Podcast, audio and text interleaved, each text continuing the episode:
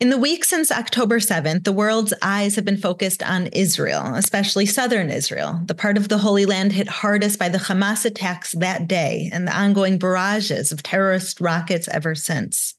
But while the world is only now becoming aware of life on Israel's border with Gaza because of the attacks and because of the ongoing war, the region is the longtime home to so many Israelis and so many fellowship projects, and was the target of the worst violence carried out on that day.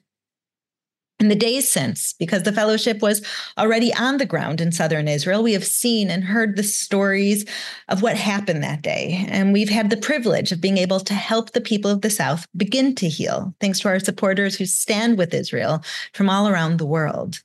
But we also want to share these stories, both the stories of October 7th and the difficult days of war since, as well as the stories of healing and of hope from this region of Israel. The people are the people who have inspired the world with their hope, with their unity, with their desire to go on and rebuild instead of falling into despair. And this week's guest is someone who is singularly qualified to speak to life in Southern Israel, both before October 7th, on October 7th, and in the days since.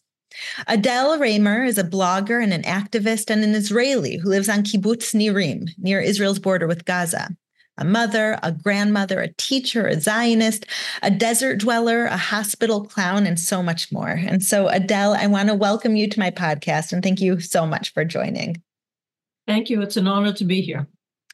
Well, um, Adele, before we talk about October 7th and the days since, you had a very full, exciting life on Kibbutz Nirim. I'd love for my listeners to hear a little bit about you. You actually were born and raised in America. So, if you could tell us a little bit about your life in America, why you ended up moving to Israel, and how long you lived on the kibbutz and what life there was like. With pleasure. Hmm. I was born in the Bronx and raised, and was part of a, a Zionist youth movement, Young Judaea, and when I finished high school, I went on the Young Judaea year course, which brought us to Israel. And uh, I fell in love with the country. But at the end of the year course in August, July, August 1973, my parents expected me to come home to do the university thing and, you know, do what every good little Jewish people do. Um, so I did, uh, and but while I was waiting to be accepted into the college and stream of my choice, in 1973 the October War broke out, and so I wasn't in college yet. And I said, "Well, what am I doing in in America? Israel needs me." And that's when I took the decision to make Aliyah. Uh, I made Aliyah finally to Kibbutz Keturah, which was founded by young Judeans. It had just been transferred from the army to a civilian kibbutz. And uh, so that's where I made Aliyah. I, it was still the Yom Kippur War was sort of, you know, petering out. And I was 19, so I was given my draft papers. I went into the army and while I was in the middle of my army service, I realized that Keturah wasn't the place that I wanted to stay. And uh, that's how I got to Kibbutz Nirim, where I am today. On the border, we're two kilometers, just under two kilometers uh, from the border with the Gaza Strip. And that was in November 1975. So mm-hmm. that's how long I've been living there. Um, it was not a war zone when I went to live there. We used to get in a car on a Saturday and drive over to to to the Shuk in Gaza to the open air market and go to the beach. And Gazans used to come in and and work in in our kibbutz. In fact, a Gazan built my house. And uh, one day I was asking that this was already in in 19. 90 it was in 1996 wow um, so I asked him, it, it, must be hard for you to get here to to to you know you, you have to go through the security and and get up really early in order to get here." And he said, "Yeah, but I can earn an honest living. I could put food on my table and and get education for my children. So." So it was worth it, and and we called the area 95% heaven because it really was 95% of the time, if not more. Um, heaven on earth. It was beautiful and quiet and green. It's a desert, but it's green and beautiful and and and community. We have a very very special community. Here, I, w- I was in Jerusalem yesterday visiting my cousin, and I'm driving home with the cab driver and talking him uh, to him about October 7th and Life on the Border. He knows exactly what I'm talking about. You go to the States, who can you talk to about it? So, all in all, this is my place. This is unfortunately not a lot, but I, I do believe that eventually, hopefully sooner rather than later, but it has to be securely rather than insecurely. I'll be back in my home in my own chair. You know, I was at my cousin's house, as I said, in Jerusalem, and I I had this longing just to be in a normal house with with a kitchen, with with with with a, a, a, chair that you know i'm, I'm going to clarify here that you're a refugee right now that I that i don't think we right now um, adele is a refugee for everyone listening that the um, the kibbutz that she lived on her home of over 30 years of over 40 years uh, she's been evacuated from because it's the town where terrorists infiltrated where they killed people where they kidnapped people where they burned down homes and so it's not safe for them to be there. So for the past two and a half months Adele, along with over 150,000 others in Israel, have been living as refugees. And so, Adele, it, it makes perfect sense that what you're longing for is home, but not just home, a secure home that you don't need to worry about terrorists infiltrating like they did on October 7th. I want to I, I want to go back to something that you said. You're living there in a peaceful neighborhood in a town that um, is longing for peace with the Palestinians, is longing to see uh, uh, a reality where it's just the simple citizens of Gaza who are being held hostage by Hamas, just like Israel is. And uh, for years, even though you didn't have a physical infiltration, you had lots of rocket attacks. And so uh, when you mentioned that life there on the border was 95% heaven and 5% difficult, paint for us a picture of what that 5% difficult looked like. How long did you have to run to your shelter? How often did you have rocket attacks? What was going on in your mind when it was you were out and just taking care of your garden or drinking coffee was the terror situation the security situation always there front of mind for you? And what did that look like? So where we live we have between 0 to 10 seconds but from the second you hear that alarm the the voice saying tseva adom red alert until the second you hear the explosion. And we don't always get warning even because mortars don't always trigger the the warning. So sometimes you just you hear an explosion and you know you got to get to someplace safe. Um i never say that we get used to it. We learn to deal with it. We learn how to handle ourselves. Rocket fire is not anything that anybody can or should ever get used to. Yes. Um when my children were growing up we didn't have that threat uh, there was there were always people that, that feared infiltration, but you know that could also happen any place in the country. Yeah. It could happen in Judea and Samaria. It could happen in Tel Aviv. It could happen in. I mean, terror, infiltration, and terror has happened all over the all over the country at some point or another. Um, but I felt very secure because we have we have the fence around our our community and we have the army in the area and and all eyes are on the border. We have a new fence that was just built in since 2014 it was finished a, i think about two years ago. An underground barrier that uh, cut off the tunnel threat which before that was a very severe threat of infiltration through these tunnels. In fact, my daughter, who's now 41, was so traumatized when she was a child on Nirim by a there was she was about eight or nine years old and it was passover and we were having passover on the kibbutz and her grandfather was walking around with his gun because there it, there was an alert of possible infiltration and since then she was scared of infiltration. She was sure that a terrorist was going to pop up in a tunnel outside her window and and and and abduct her. And she even she was so traumatized that when she studied uh, uh, script writing one year she made a short movie about her fear about her worst nightmare. And it came true inconceivably it came true i i always told her it can't happen we especially with the underground barrier. I mean, she's now married. She lives on the kibbutz. Oh, she lives on the kibbutz. She lives on Nirim. If you told me one of my four kids would come back and live on Nirim, I would have said okay, but not her. Yeah. But she did because she fell in love with a another son of Nirim, and they built their house there, and they have three children. So, as a mother, from the time your child was young, you've assured her we're safe, we're protected, nothing can happen. And she ended up moving back to Nirim, raising her own children there.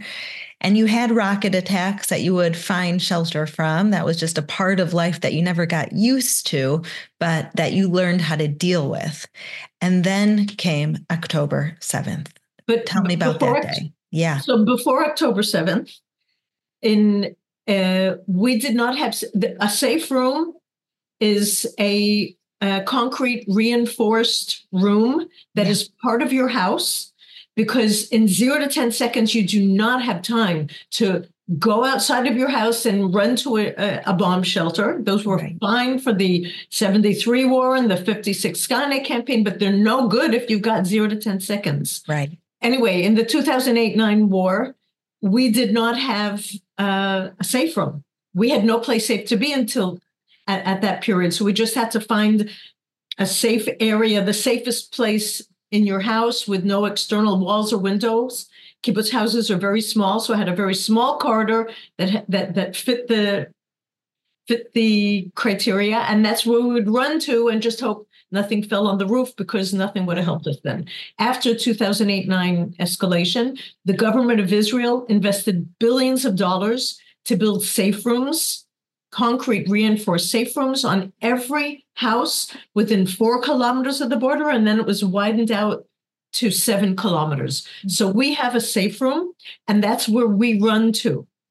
So on October 7th, that evening before I went to bed, I told my son, if you don't see me in the morning, it's because I'm going to go out to take pictures of a wild, uh, a field of wildflowers uh, in, in the fields before the sun rises. Yeah. So thankfully, I did not do that because I would not be sitting here today to do if if I had. Um, people who were where I intended to go were murdered that morning. So on October 7th, 6:30 in the morning, six o'clock in the morning, I was too tired to get up out of my bed and do that. Thank God. Ah, I'll do it another day. They'll be there tomorrow. Yeah. So I at 6:30, we started getting the incoming rocket warnings. And I jumped out of my bed, ran to the safe room where, where my son was sleeping. The safe room has a, sp- a special iron heavy iron sleeve, which you're supposed to close in times of threat, and, and a iron door that you pull closed and click. Um, the the barrage was so intense that I was when I, I ran into the safe room, but I was scared to stand up to close the window because the windows to prevent shrapnel from coming in, which can kill you. So we we waited a bit until it sort of calmed down, but it was just it was so heavy, and we were on a WhatsApp group. I was on a WhatsApp group with with other English teachers. I'm a retired, recently retired English teacher, and we're saying this is crazy. What it's such a heavy barrage, and was from the north of Tel Aviv till south below us, and what's going on? And and a, a friend of mine who I know takes sunrise walks in the fields sent she didn't write she sent a picture of of the sky and i didn't really understand what that was about but you know we were in survival mode i didn't yeah. bother going into it too deeply right. and eventually after a, a few minutes after about five ten minutes it calmed down i was able to close the window and we got notification that we should go out of the safe room lock our doors and windows and then return to the safe room and lock it and not leave. So you knew by that point that there was an infiltration on top of the huge rocket barrage. We knew that this we realized in retrospect that this huge barrage was cover camouflage mm. for the main event that was happening over on the border. Wow. So so I went out and I closed the the windows and and and the doors and and it's funny because I didn't remember that I had done this, but when I was preparing for an interview, I looked back. I have a Facebook group called Life on the Border with Gaza, things people may not know but should. Um, and I did, I was doing live vid, live Facebook lives already. Wow. And at that point I went out, I was doing a Facebook live and and you can still see it there and I'm saying I don't really think this is necessary because I'm sure you know nobody's going to infiltrate the kibbutz, but I'll do it anyway. And I'm walking around and locking the doors and the windows, and then I go back into the the safe room. But you can't lock a safe room, right? The right. safe room is built to keep you safe from rockets. Right, not from infiltrators. The, and they're the, made that if a rocket hits, that someone could specifically open it from the outside and come rescue absolutely. You. And it it has a lock that you click right in order to um, protect you in case the house is hit someplace and the, there's an implosion that it doesn't blow the door open. But right. anybody, as you said, from the outside has to be able to open it so that they can take come in and take cover as well. People realize that very quickly that you can't lock the safe room. The only way to keep it locked is by pulling down the handle. Right. So that was my son's job. We sat he was holding it. And so if anyone tried to open it, he would be holding it closed. Yeah. Hopefully you're strong enough to keep more it strong than the terrorist that would be fighting the, with the terrorist on the mm-hmm. other side. Wow.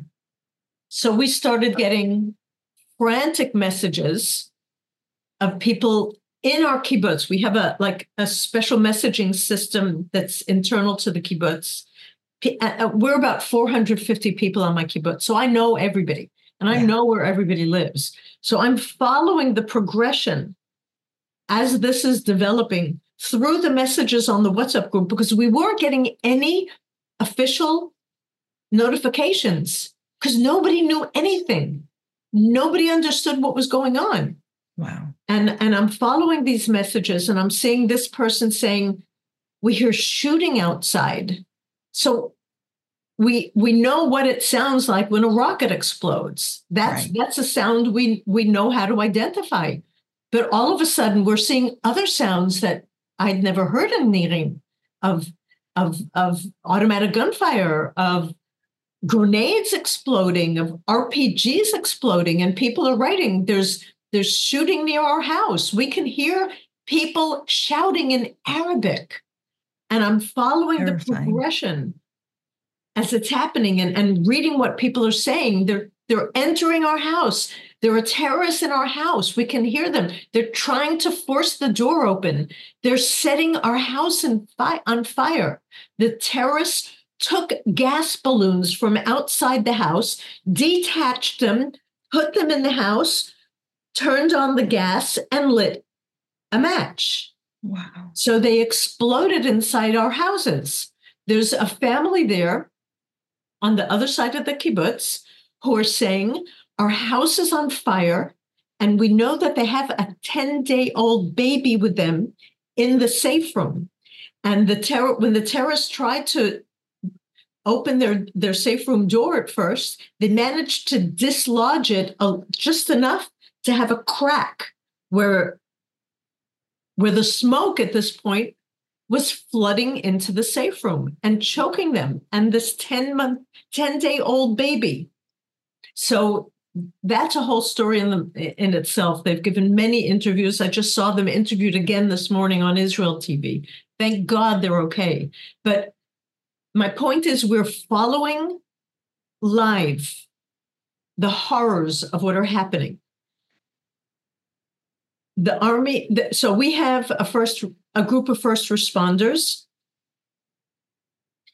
Only four of them were out and active on that day against tens of highly armed, trained terrorists. We figured there were between 50 and 60 terrorists that had infiltrated our community. And, and that's like it's hard to tell. They they afterwards for, through the cameras, they they like counted people. Um, so the first responders were out there doing what they could, but there wasn't all that much they could do against tens of terrorists. My son in law is a first responder, so he had a gun with him. My three grandchildren, aged two, six, and eight, were with my son in law in his house. So when he heard the terrorists entering his house, he told the girls, lie under the blanket, don't make a noise. You're going to hear a loud noise, but do not run after me. These girls never listen. they listened. He stepped outside his safe room and shot a terrorist just in front of the safe room. He killed him. He ran after two others that were in the house, but when he got to the threshold, he realized that there were multiple armed terrorists outside and he didn't stand the chance. He went back to protect his my grandchildren in the safe room. He went in, he closed the door, he didn't hold the handle. He just kneeled on the on the ground, cocked his gun, and and stayed that way for hours. He said anybody who comes through that room is getting a bullet. Wow. Wow. Around the same time, my son, who understands a little bit Arabic, we at this point already heard the shooting by us. We heard the Arabic voices by us. And my son said, They're saying, come away from there, or something like that in Arabic. And we didn't understand what that was about, but he was sitting there holding the, the handle. And I'm sitting there just trying to follow what's going on, on on the WhatsApp groups. The TV was off. Usually the TV is on when there's an escalation, so I can keep track of what's going on. But that was already too much information overload, and we were in survival mode. We yeah. were just trying to to survive ourselves. We had enough information going on by us. I didn't need to know what was going around in any other place in the country except for Nirim. So my son and I are sitting there and you know we look at each other, we hear the Arabic voices, and my son heard these sounds. I, I'm hearing impaired, which means that there's stuff that I don't hear, which is even more scary because your senses are there to protect you. Right. So if you don't hear danger, that, that that's a very scary feeling in itself. But uh, you know, we look at each other and tell each other that I love you, and basically, I did not think that I was going to uh, see another sunrise, that I was going to be able to go out and take another picture of flowers at sunrise. I truly did not. I was sure this was the end. After a while, things sort of, we stopped hearing the voices. About an hour later, and I was in physical pain because I hadn't gone to the bathroom. So I opened the door of the safe room to go to the bathroom and I saw the slats on my window had been busted. So what we heard earlier with the Arabic voices were terrorists that had my and my son says he heard a sound that he didn't recognize. That was them starting to break into the window. Wow. And for some reason they got called away. Wow. Divine intervention or dumb luck or or my late husband watching over us.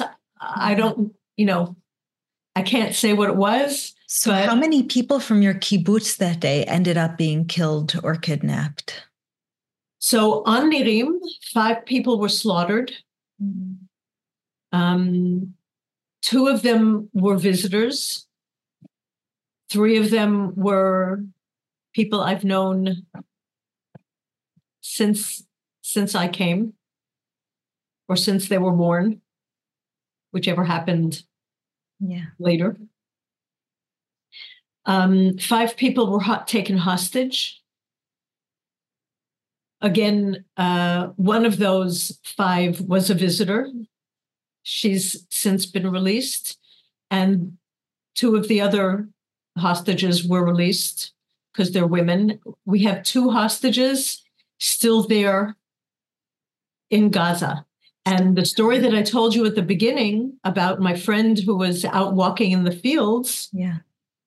About an hour after this started, I tried contacting her because all of a sudden I re- remember Judy's walking with her husband, Gadi, in the fields. I wonder if they got mm-hmm. home okay. Yeah. And I tried to message her, and there was no response. And we're talking in the WhatsApp group. Has anybody heard from Judy? No response. Somebody suggested call Gadi, and I tried to call Gadi. No response. And a few days later, I was talking to her children because by then we realized that they they were abducted. And what her children knew was that at five after seven, their mother called the ambulance driver on Nir Oz to say that her husband had been shot and was in bad shape, and she had been shot in the hand, and to to bring the ambulance over. But by then, the oh, ambulance had been destroyed by the terrorists. So they asked me to check and see when she sent the picture in the WhatsApp group. And I went back and I realized it wasn't a picture, it was a, vi- a video. So there's a video that she took of the sky.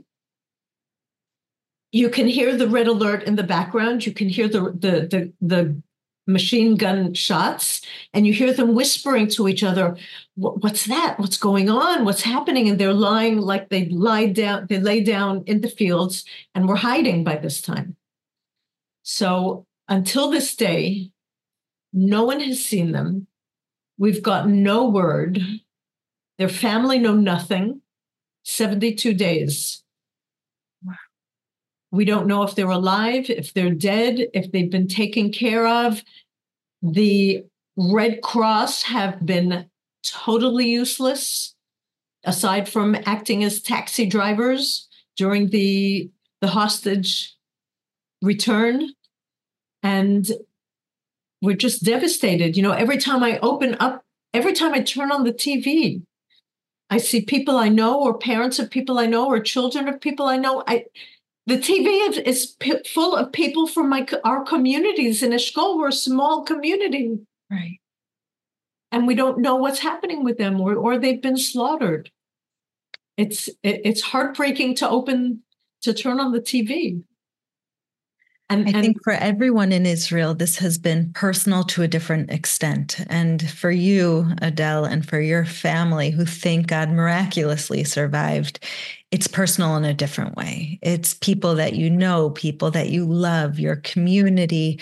And it's something that you never thought would happen, that in an instant, the entire reality changed, that you went from being a comfortable person with a passionate life of helping others. You do medical clowning and you help others in so many ways to suddenly being a refugee yourself with loved ones, friends, and family members who will have to rebuild their lives in a way we don't even know how. And so I want to tell you that as you and the people of your community has done for so many others, that the fellowship is here with you, with the people of Nirim, with the people of Southern Israel, with people of Israel. And I think the most important message right now to know is that you're not alone, is that there are millions of people around the world, both Christians and Jews, who stand with you, who stand with the people of Nirim, who stand with Israel. And in face of the rise of anti Semitism, there is a voice in a way now louder than ever saying, We stand with the people of Israel. And so we just thank you for sharing everything with the world, your story, your thoughts, your wisdom, and taking the time to speak with me today. And I need you to know that that helps us stay strong. That is truly significant. The the hug that we got first of all from from the, the hotel here, the King Solomon Hotel, that, that till this day see to all of our needs. The people in Eilat who got together and and and had a whole hall full of clothing and things for us because we escaped and and many people escaped just with the the shirts on their back and the people of Israel and Am Yisrael and this is what gives us strength. We have received an amazing hug from so many, and, and I need I need to thank you and your audience for perpetuating this hug and for letting us know that you have our backs. Thank you so much, Adele. We're with you for the long run, and we're thinking about you, praying for you, and believing that life will somehow move on. Thank you so much, Adele. God bless you. Thank you. God bless you too. Thank you for listening to the Conversations with Yael podcast. If you like what you have heard, please check out my weekly podcast, Nourish Your Biblical Roots, that explores the Jewish roots of the Christian faith with inspirational and ancient teachings. You can also visit me at mybiblicalroots.org for more of my teachings, videos, blogs, and books. Follow me on Instagram at Yael underscore Eckstein or on Facebook at Yael Eckstein. Shalom and see you next month.